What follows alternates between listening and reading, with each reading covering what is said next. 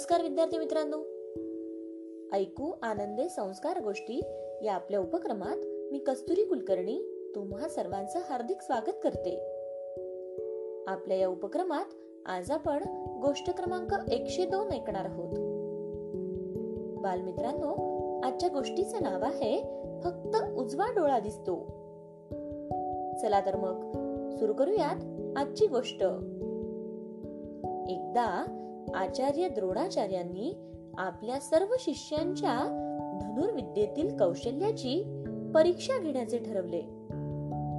त्यांनी एक लाकडाचा पक्षी तयार केला आणि झाडाच्या एका उंच फांदीवर व्यवस्थित बांधून ठेवला. मग सर्व राजकुमारांना त्यांनी बोलावून घेतले आणि ते म्हणाले आज मी तुमच्या धनुर्विद्येतील कौशल्याची परीक्षा घेणार आहे. समोरच्या झाडावर तो पक्षी दिसतो आहे ना?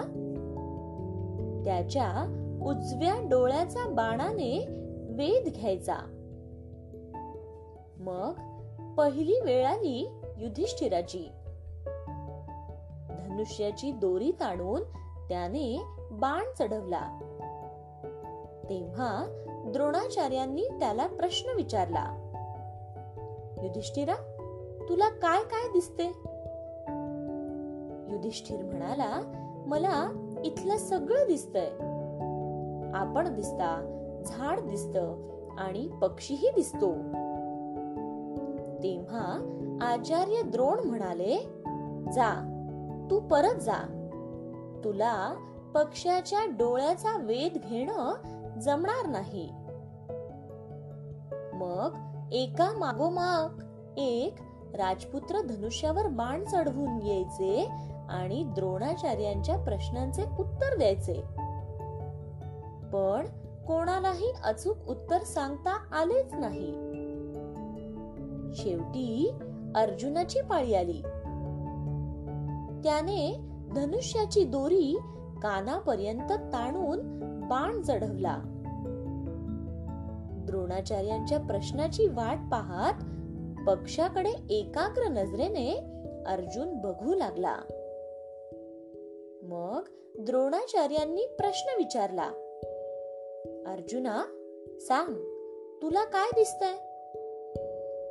तेव्हा अर्जुन म्हणाला मला त्या पक्षाचा फक्त उजवा डोळाच दिसत आहे. द्रोणाचार्य म्हणाले सोड बाण. आणि बाण वेगात सुटला. त्या पक्ष्याच्या उजव्या डोळ्याचा अर्जुनाने अचूक वेध घेतला. द्रोणाचार्यांना अतिशय आनंद झाला.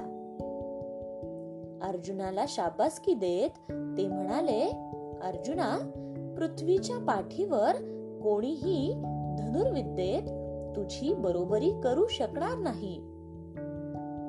सर्वश्रेष्ठ धनुर्धर म्हणून तुझेच नाव गाजेल. गोष्ट इथे संपली. कशी वाटली गोष्ट मित्रांनो? आवडली ना?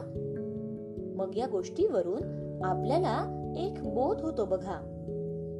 तो बोध असा की अर्जुनाप्रमाणेच आपणही आपले योग्य ध्येय ओळखले पाहिजे. आणि त्याप्रमाणे योग्य प्रयत्न देखील केले पाहिजे. काय?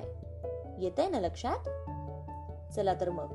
उद्या पुन्हा भेटूयात अशाच एका छानशा गोष्टी सोबत आपल्याच लाडक्या उपक्रमात ज्याचं नाव आहे ऐकू आनंदे संस्कार गोष्टी. तोपर्यंत नमस्कार!